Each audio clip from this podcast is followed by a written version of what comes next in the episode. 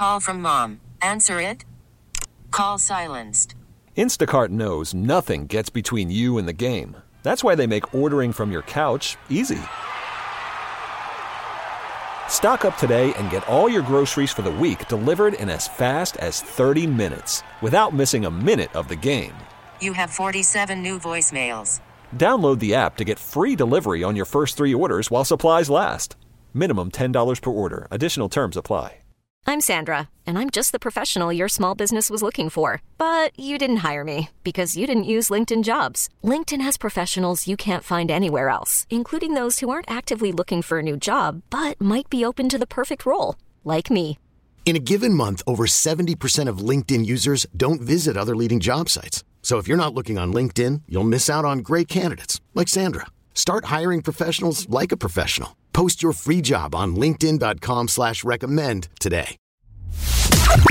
This is the Hometown Roofing Pomp and Pony Podcast, presented by Hometown Roofing. Put your trust in us and powered by Bowser Chevrolet. Here's Bob Pompeani from KDKA TV and Andrew Fillipponi from 93.7 The Fan. We have a special treat for you today on the Pomp and Pony podcast. Bob Pompeani along with Andrew Fillipponi.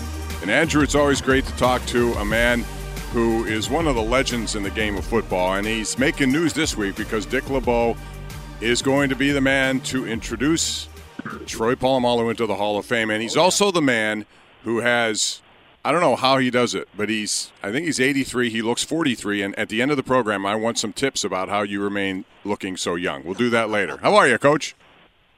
I'm fine and dandy. Good to talk to both of you. Thanks, Dick. Well, let's let's start with uh, the news of the week. Uh, Troy Polamalu put out an Instagram. I don't know how active you are on social media, and Dick, but uh, it was an interesting one. It was he and you on the field, and he said, "Hey, put me in, coach," and your answer was, "I'd be honored," and that was the indication that he had chosen you. Tell us about how that conversation went down. Uh, well, my son, uh, I have a son, Brandon. Uh, he's in his early 40s, so he he does all my tech work, and he he showed me the uh, the text. It was great. Uh, well, he just. Uh, so he hadn't talked to you called it- before that came out. You didn't know. Oh yes, yes, I knew. Okay. but, but I thought you said how'd that all come out. That was came out from Troy, and he Yep. called me and said that he would uh, like for me to present him uh, to the Hall of Fame.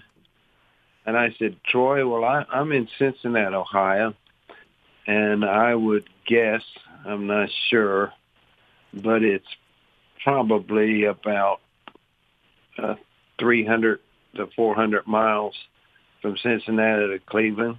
I'd walk to Cleveland, Canton, Ohio, to uh, present you to the NFL. So that's how that came down. Wow. Um, so based on that, Dick, uh, how long ago did he first approach you about this? Was it months ago? Was it weeks ago? Give us kind of a timeline on how this whole thing went down, if you could. Oh, I think that should come from Troy. Okay. He just uh, he let me know that that he would like me to do it, and uh, I told him that I'd be honored to do it, and I am honored. I am extremely honored. Uh, Troy is uh, not only one of the very greatest uh, NFL football players that ever stepped on the field. He's one of the very finest men that has have ever played in the National Football League. There's Wow. no there's no question about that. I think uh, everyone who knows him would say the same. So, um, coach, I want to ask you about coaching him because you know you're looked at as one of the great innovators of the game, and having a piece like Troy Polamalu at your disposal. At first, it took him a while to get on the field. Right, that first year was kind of a you know kind of look see, get acclimated. What did you see from him that made you think that you could utilize him in so many different ways?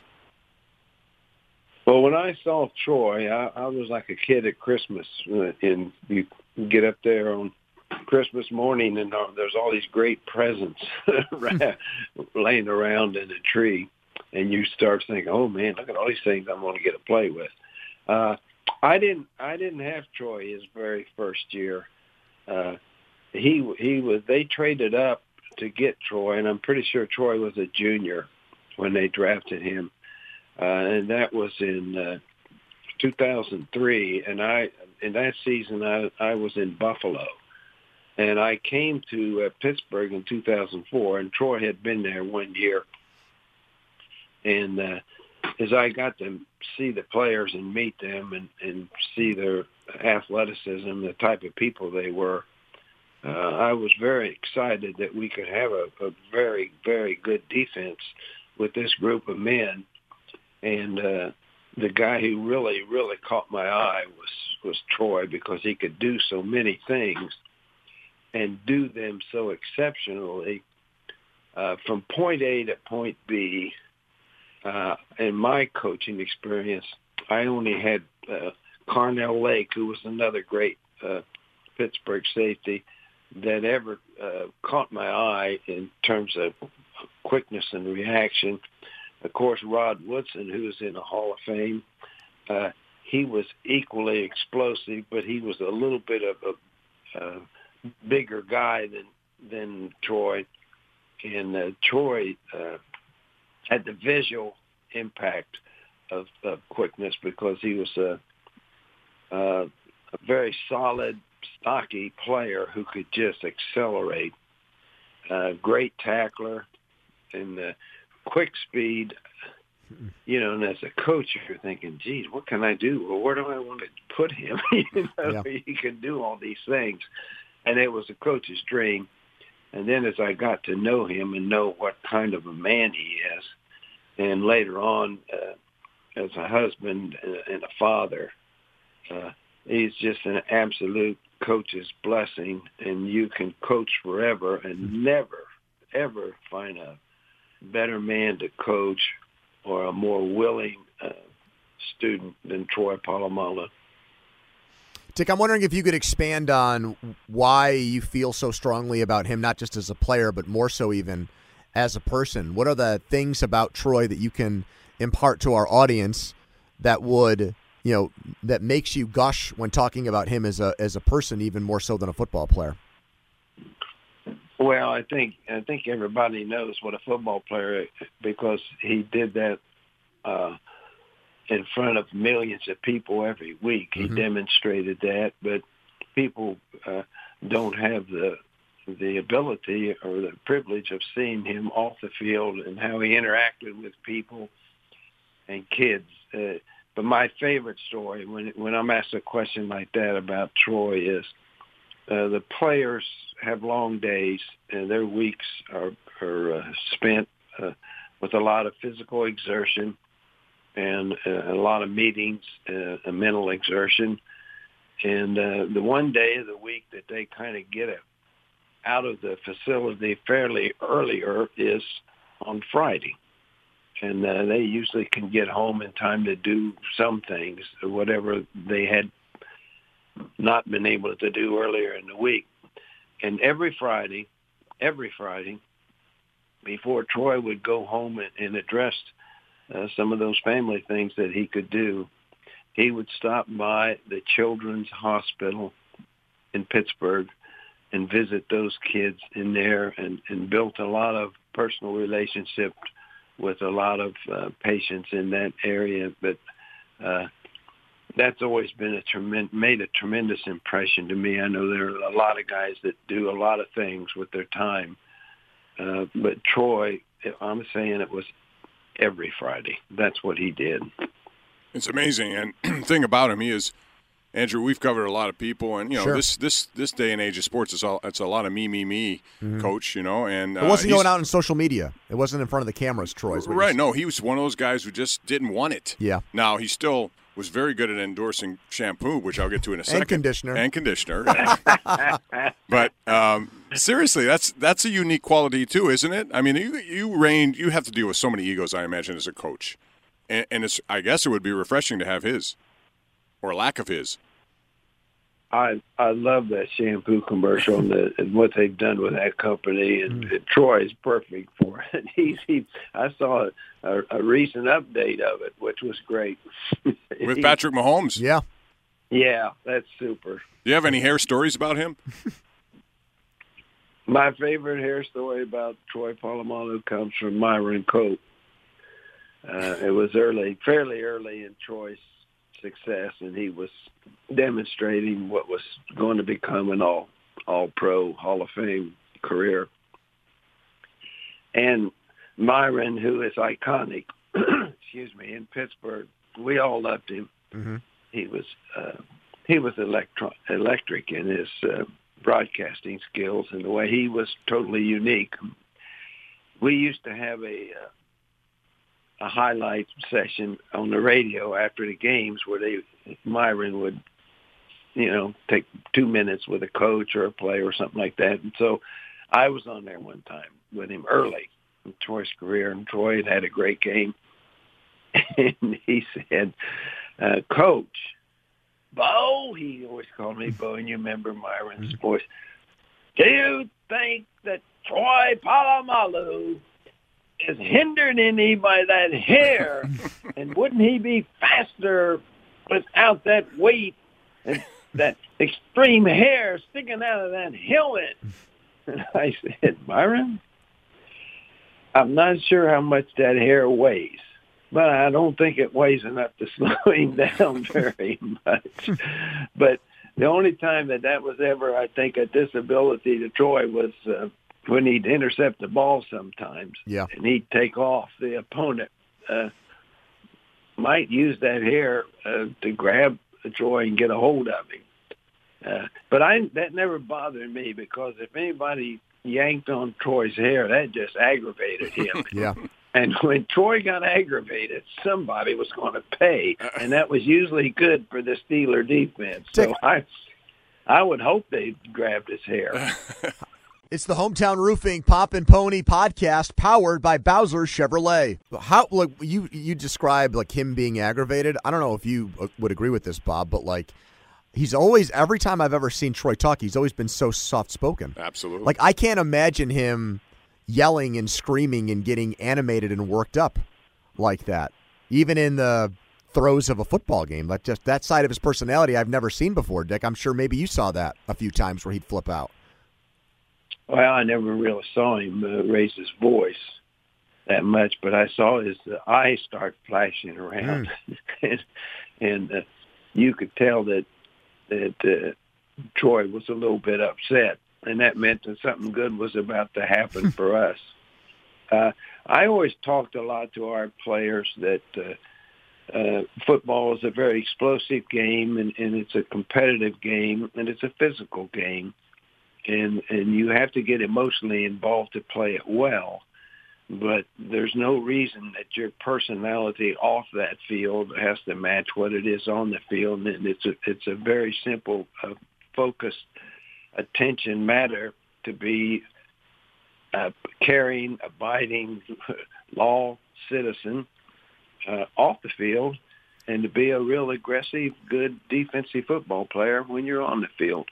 And I think our guys did a, a good job of separating the two. Yeah, I don't think there's any question. You had a lot to do with that. You know, the, one of the things that I've talked to other players about, uh, Casey Hampton told me this, uh, and a few others, that Troy, despite his so soft personality and what you hear from him, can be at times a really good trash talker on the field. Really? Yeah. I don't know if there's any truth to that, Dick, but I've heard it. Well, it'd be definitely would be truth to it if Casey said it because Casey's not going not going to lie. I never heard Casey Hampton make tell a lie, but I tell you something that it does ring in my mind that that that name would follow the story on Troy getting mad. I always liked it when the opponent kind of riled up Casey too, because he was you know a laid back guy that you couldn't block. Nobody could really block him in the league. I never saw him blocked on a, on a very uh, ready basis uh, throughout a game ever. Uh, but he really was special when he got riled up. And uh, I used to think in my mind, you know, maybe I should just pay somebody to go rile up Troy and Casey uh, every Sunday morning. we might get a few more plays. But they did okay the way they went about it, I would say, without me intermingling. Dick, your relationship with not only Troy but the players on those defenses is renowned here in Pittsburgh, and I'm just interested in all your years of playing football, and then once you got into the coaching ranks. You know, where did you learn that from? The fact that your coaching style was so respected by the players here. Who do you credit, or who do you who did you um, I guess borrow from in order to become the respected defensive coordinator that you were? Well, I was lucky enough to have a long playing career and to be exposed to some wonderful uh, coaches, great coaches. Uh, Paul Brown, Don Shula, Vince Lombardi, uh, George Allen. I mean, I, I interacted with these people, and uh, I noticed that they were all different. And uh, I had some coaches that that I I didn't particularly care the way that, that I interacted with them or the way they went about teaching. And with that uh, background and experience, my college coach was Woody Hayes, another great, great coach. But I got to build my own ideas of what I thought was right or what was wrong with with how I wish people to, would have treated me or did treat me. And I also learned one one really important thing with all their different uh, facets of personality. You're better off just being yourself, mm. and uh, because uh, you can't be somebody else twenty four seven, but you are going to be yourself every minute of every day. And uh, I just try to be the personality uh, that my parents and, and the home life that I had growing up instilled in me. And I made a little promise that if I, I always wanted to be a coach, I was just going to treat uh, our players the way I wanted to be treated when I was a player. So if there's any magical formula, which there isn't, I just tried to treat them the way I wanted to be treated when I was a player, and it worked for me. I want to go fast forward now to the date. It'll be August 7th, I believe. You're going to have the opportunity to be on the stage, you as a Hall of Famer. It takes me back, Dick, to 2010, I believe. We were there and did a big special on you when you were inducted. And it, I don't know how emotional you are, but I'm pretty emotional. I cry at everything. And when I saw your players all show up with your jersey on, that was cool. That really like cool. it, it hits home. Like you don't understand the respect factor until you see it like that with these young guys who can identify with you. But 59 consecutive years attached to, to football, you're going to have a chance to be on stage. How emotional will you be? And what did that moment mean to you in 2010? Uh, that was a great moment in my life. Of course, the you know, uh, career-wise, to be you know inducted into the Hall of Fame, that's got to be the the ultimate to anybody's career. But uh, I couldn't look over there at him. I saw him come in uh, and sit down. They were all sitting in a group to my left when from the uh, podium, and I thought, well, that's that's really neat. But as came close to me to talk, I couldn't look over at him, or I, I would have started crying for sure. But uh, I just thought it was it was a great. Uh, a great example of, of the Steelers and how they operate they shut down training camp. Yep. Uh, for that, for that, it was fortunate enough. Fortunately for me, they were close enough uh, that they could get to Canton pretty relatively easy uh, from the training camp site, and uh, they they took the whole team. They took everybody, and uh, I don't know uh, what coach could ever ask for any more honor than that, than to have his football team there when he's receiving an honor. It meant everything in the world to me, and uh, it was emotional, and I couldn't look at him. uh, as long as I kept my eyes, you know, there was a huge crowd there, as there probably will be this year, but maybe not quite so many because of the pandemic. But mm-hmm. uh, it's a it's a moment I'll never forget and they all they were sitting over there waving the towels, and it was it was great. And uh, without without the leadership of the Rooneys and, and Coach Tomlin and that group that that permitted that to happen, uh, I don't know that it would have happened very many franchises. Let's put it that way. Dick, what's the game plan for Troy's speech. Uh, you going to script the whole thing, practice it in the mirror? What's your strategy when it comes to things like this?